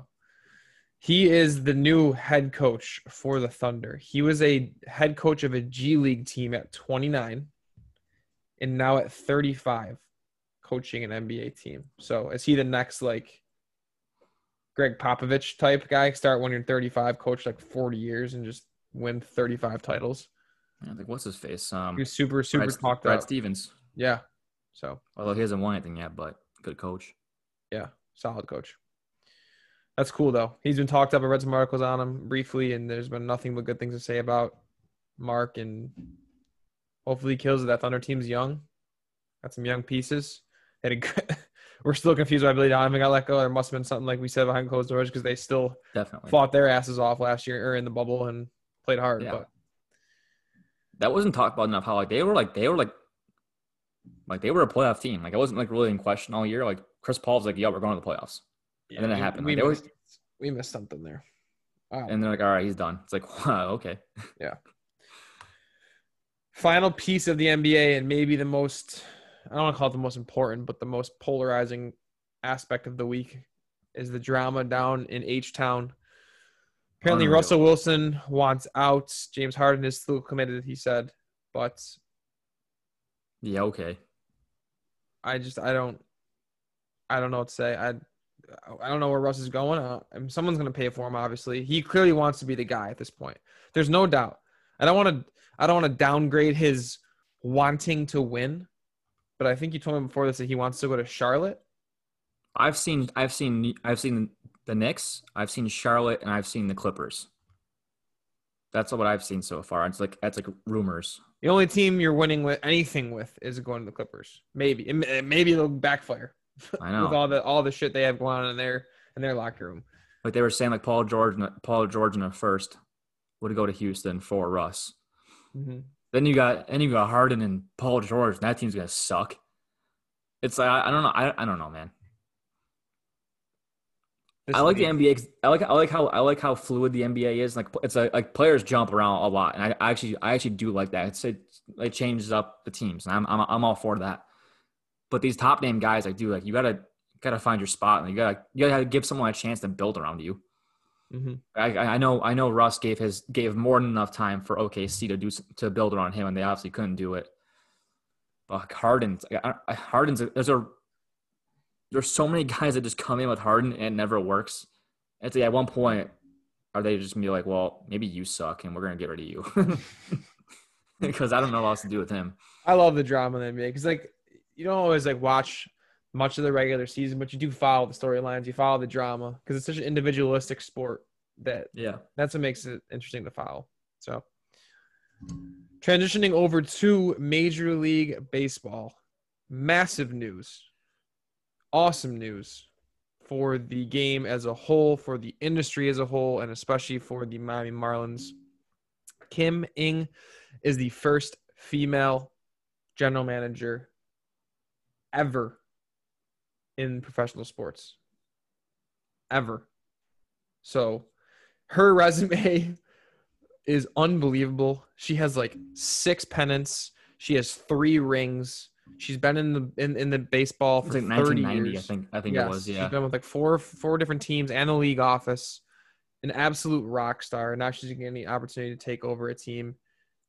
And it's gonna be awesome to see just a different perspective. You know, you, you see it with with the younger gentlemen that have come in over the past 15 years when Theo Epstein was just cracking in the scene. Um, for example, and it's just awesome to see that there's going to be some new perspectives now. It's just not your old the old baseball guys are starting to starting to officially phase out. And I, I'm sorry, I, I love them for, for For building the game up, but it's time. I- I'm in- I'm excited for the game. It needs it needs new life, new breath, diversity.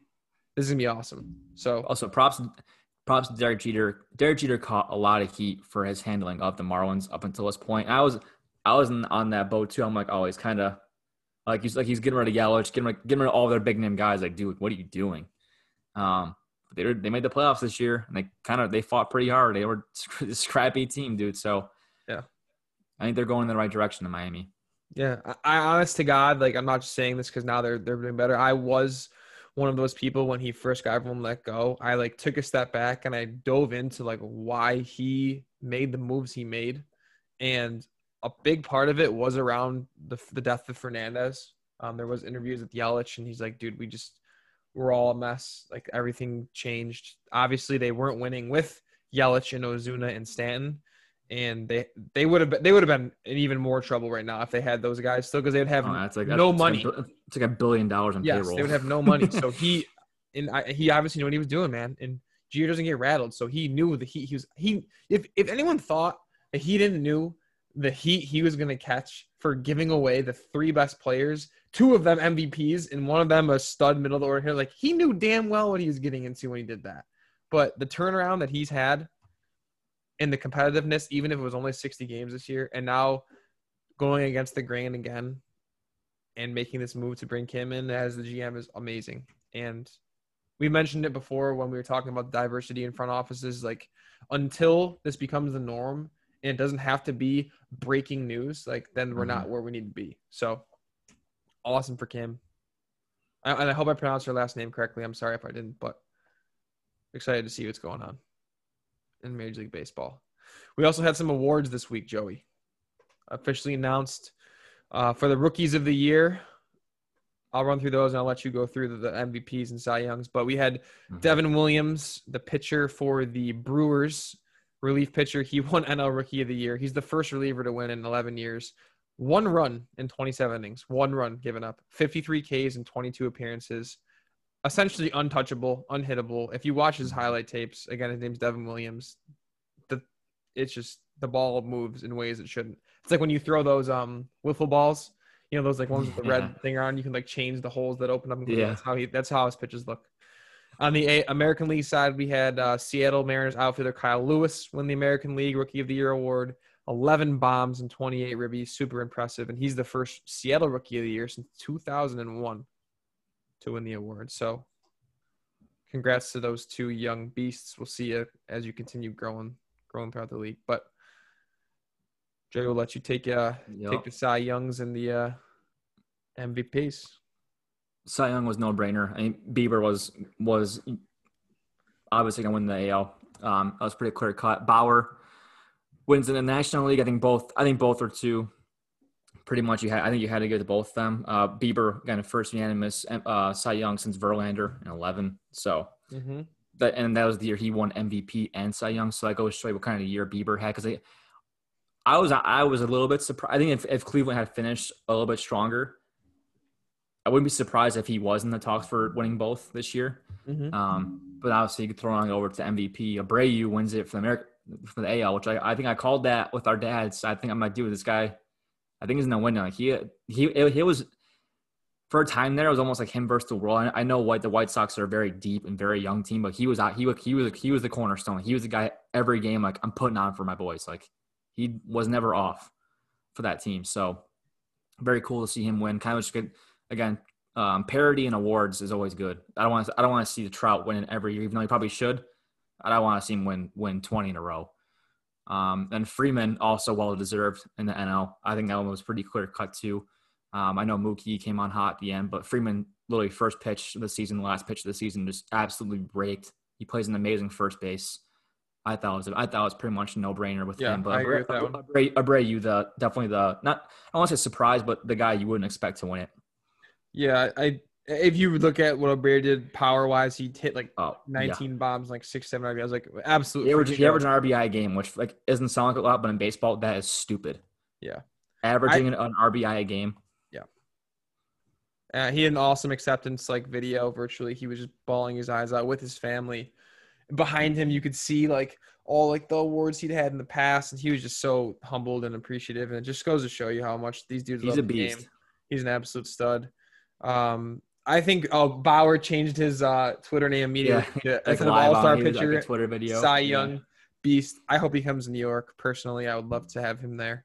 Um, He's been talking a lot about like a bunch of teams though. I don't. I I, don't know. know what. I don't Oh, know what his motive is. Oh, you know his mo. He's he's just a, he's just a born marketer, bro. He gets he Yeah. gets it. People think he's like, he's like he lost his mind, but he's just doing it for a reason. Like he's just trying to grow the game. People are talking. No, baseball it, needs so him because like without him, like speak, speaking I- up. You need no more pol- polarization. I, I get it. I love it. Um, I think he'd be great in the New York market, but I think Bieber should have won the the AL MVP as well as Cy Young. Um, this the 60 games or however many games he pitched, those 60 games that he had was some of the most impressive pitching I've ever seen. So no, not to take anything away from Abreu, but I did think uh, Bieber could have very easily won both. And of course, our boy DJ gets no love again. Comes in last place and voting again. It's like, dude, it's like, what what more do you Without a him, the. Yankees would maybe have not made the playoffs. They were sliding without him. And then once he came Yeah. back, before Judge, before Stan, before any of those other guys came back from injuries, DJ LeMahieu was the first one that came back from his injury, and immediately they started winning again. Before that, Yes. that was when they ran their skid, and they were the last team in the wild card until he came back. and he So- plays he plays third, first, and second, and like in right field. He plays like four Yes. spots. And again, not I'm not knocking Abreu, but it's like I, I I thought for sure it'd be a lot closer than what it was. That's also our bias, but at the same token, it's just that's just a fact. I mean, you, you, you can objectively look at his stat line, like that's an MVP season. yeah. Uh, he hit his numbers were insane. Yeah.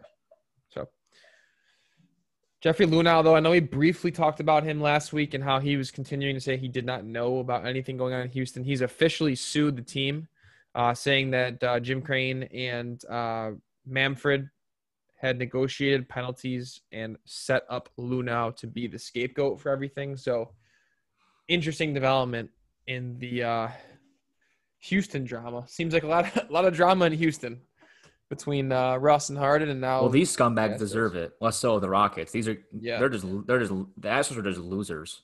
Yeah. But I'm glad. I mean, I don't know. I don't. I don't know who who's telling the truth, but I'm glad that he's kind of keeping this alive because I think again, it doesn't get talked about enough what the Astros did to baseball, and they got uh, they got the lightest slap on the wrist for it. not a single player suspended. I don't want to get back into this again because we talked about it before, but I know, but like I'm saying, I'm, I'm just I'm glad he's still fighting for it. It's like, yo, like I didn't do this shit. It's like you guys, you guys did Yeah. this. so I'm glad it's I'm glad it's still alive to an extent because it's it's gonna it should it should st- I think it should still still be huge news. And like your dad was saying, like they should have been playoff banned for a year at least. Like, like both like, I- I- coaches I are back. Yeah, Hinch is hired, Cora's back. No one a I player suspended. It's like it's like nothing even happened. COVID was was the greatest thing that ever happened to the Houston Astros. yeah. and We've seen teams in college get like get the death penalty. Like, all right, your Yes. your program is done. It's like what? Like we didn't do Yes. anything that bad. It's For like- paying for for buying someone a car to come to their school. Yeah, the Astros literally rigged rigged the season. They're like, yeah, all right, just you get a new coach for a They year. were playing be the Okay. show with guest pitch and location on every single game. Yeah, but whatever. I? I know. It's it's. I'm I'm, I'm glad it's still alive to an extent. Some some more unfortunate news. This isn't funny, but Tony La Russa, dude. DUI. Um, for those of you who don't know, 76 year old Hall of Fame coach has been out of coaching for what half a decade, six, seven, I know, more than that. What? I, White Sox hire him, and what are they doing? he gets uh, charged with a DUI. The day after he got hired. Yeah, listen, like everyone makes mistakes. It's not obviously you should not be behind the wheel when you're under influence. But the point I want to make is more so his response when he did get pulled over. He essentially played like the clout card, like, "Do you know who I am? Do you see this ring on my finger? I'm a Hall of Famer, brother, or something like that." He said, to- I'm a hall. the- I'm a Hall of Fame person, comma brother. brother. Hall of Fame person. Hell yeah, brother. Um, Tony, Tony, Tony, you're a seasoned, you're a seasoned veteran in this world. I expe- I'd expect that out of like a Johnny Manziel. Do you know who I am? I just I'm don't. Football. What? What are the White Sox trying to do? That's what I don't get. It's like yes, in this guy's heyday. Again, obviously, he's in the Hall of Fame of baseball, which is probably the hardest Hall of Fame to get into. Is he Guy- the first person to ever get inducted to the Hall of Fame and then like come back to coaching? I don't know, man, but it's like, what are they? What? And obviously, you, like you see the like the Stromans, like of the world, all these, like, all the young up and coming stars. Are like, I am, I, I would never play for this guy. It's like he's a lo- Yeah. he's, he's an idiot. Like I, I, I- I know Stroman was kind of called him like a racist. That I mean, I don't know if that's a, a wild claim. I have no idea about that. But the guy's seventy six. Think about that, Uh, you, folks at home. How how old if your grandparents are lucky enough to still be alive with you? How old are they? Probably in that ballpark if you're mine and Frank's age. Imagine your grandparents shit faced and driving a car. That is a terrifying thought. Like this guy like probably shouldn't be driving in the first place, just like from a physical capability standpoint.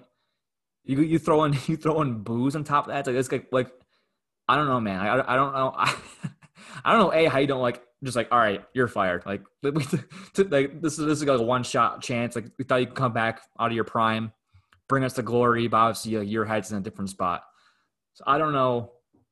I don't know, man. The White Sox are like I think they're they're the one team in baseball who I wouldn't hire an old white dude for. They're an up and coming like like they're like legit like 25 and under. Like the their whole core studs. I don't understand. I don't get it. Oh, the two. I just don't know what they th- aside from the DUI stuff. It's like what how is how is he going to connect with these kids who are like 19 years old? They're his grandkids. They could be they could be his great grandkids. To an extent. Yeah. Bro, he might have kids playing for him who were born in the year 2000. He was 56 in 2000. That's a wild thing to think about, actually. And now he's their coach. I don't know, man. I don't know. This is absolute wild. I'm just I'm surprised they didn't like after that happened. Like, dude, like, what do you like? All right, you're fired. they were like, they were like, ah, oh, no, you're good, you're good. It's Yeah. like, what? like what? Get yourself a driver, Tony. Dude, seriously, I just don't. I, I don't know. Yeah. And hey, if you're if you're his family, get him off the road. Call him an Uber. Jesus, guy's 76. He hammered. He's driving around. get the guy a freaking cab. Yeah. Wild. you don't even know how to use it all Uber. around. Give, give him the old school cab for his old his old school ways. I do, that's what I do. Like, I, like, I'm sure he's got a ton of money to do. Like, pay one of your nephews or your grandkids. Hey, I'm going out. Drive me around tonight. Like, all right. You know who I am? I got you. You know who your got uncle is? You know who your Yeah, grandfather is? I'm a Hall of Fame. I'm, I'm a Hall, of Fame, person, person, man. Brother, Brother. nephew. brother. Anyway, we'll finish with MLB with some Wild news times. out of uh, both New York teams.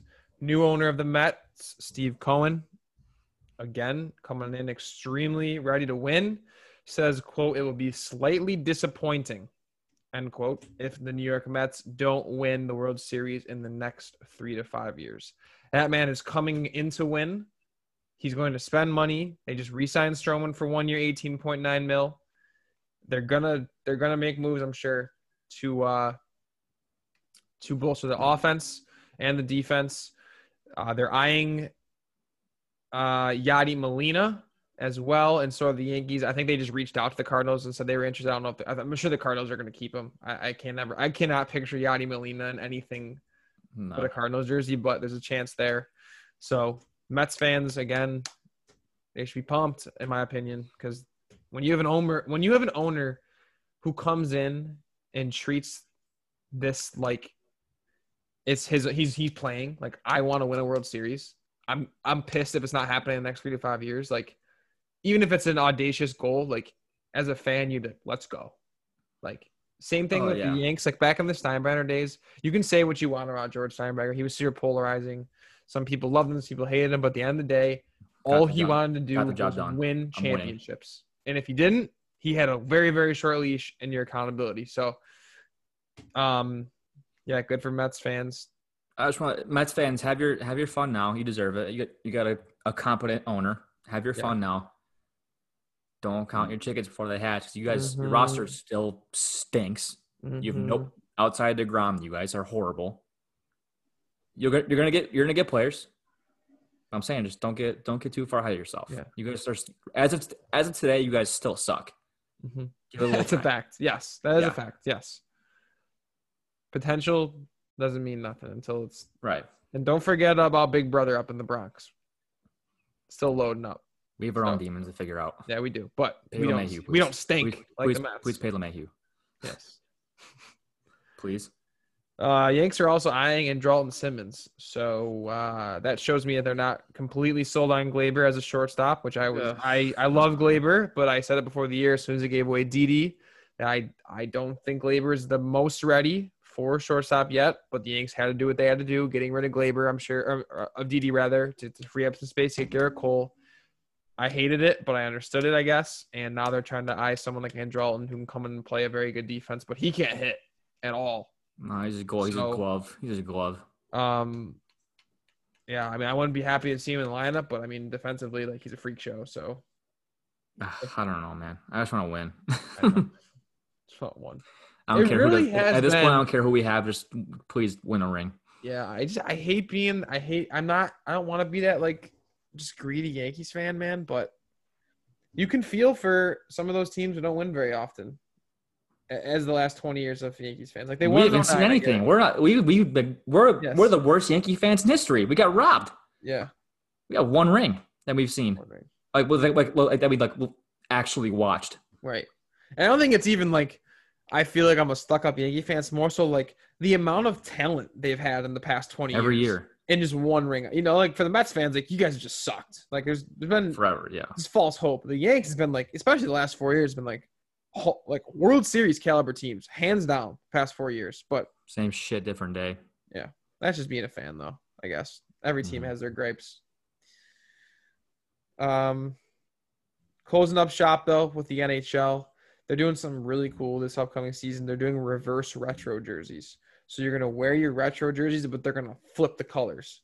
Be like complete like crazy shit. So like for the Hmm. Devils, their retro jerseys, they're always red and black, but their retro jerseys are actually Hmm. red with like a hint of green, like on Mhm. their on their sleeves and green sleeves. So it was teased on NHL like the jerseys are gonna completely flip. Those like the main color is gonna be green and there's gonna be like red on the side. So like Hmm.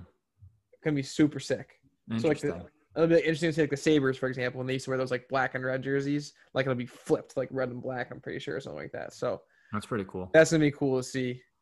Um, but in terms of the new season, the league apparently met on Thursday. I haven't heard anything specifically yet, just from being around the league, but I did see an article on Sports Business Journal today again, which is Friday, um, it- that it's gonna be a grind the rest of this month to figure out if the like to figure out the January first start that they are targeting. Um, there's been 56 game seasons discussed. There's been 72 game seasons discussed. The players want to play all 82, but that would take them into August, which is no bueno. The league does not want that. So, um, looking less likely that we'll see a full season. Again, nothing set in stone. This is literally based on what I read in Sports Business Journal today on or as of Friday. So we're going to stay fluid in the NHL. It's I think it's unique compared to the other three leagues just because you have all those Canadian teams. You have players that have gone back to their home countries all over the world. So there's a lot of logistics that are much tougher than the or the NBA to figure out where they only have, you know, the Raptors to worry about um, in terms of finding them a place to play. So it sucks being in the position working in the industry, like working for the in the NHL to like not know what the hell's going on. But um, there are talks inching towards that January start date. So other than that, Joey, That's it. that's all we got. Packed week of sports news. Hope everyone's enjoying their Sunday, watching the Masters. We'll keep our fingers crossed. Tigers in the running. Regardless, though, there's been there's studs at the top right now, so it's gonna be an awesome finish. NFL football again. I'm calling it this week. This is when I make the move to catch up to Joey Coffee a little bit. I'm eight games back. I'm coming for his trote. Thank you all for listening. Again, please like, share, subscribe, call Gino Press to get your free quote. And do not forget, please, please, please do not forget to hit up Joey Coffee and congratulate him on his Hmm. journey back to fitness and homeostasis, as he said. I'll probably I'll probably quit in four days. So we'll hold better, you accountable. better better DM me fast. Yeah. Once th- once Thanksgiving hits, he's gonna be full for the next year after all that food he eats. All right, love you all. We'll see you next Thursday on the NFL Week 11 pod, and then the following Sunday for episode 30. Wow. Wow, take it easy, man.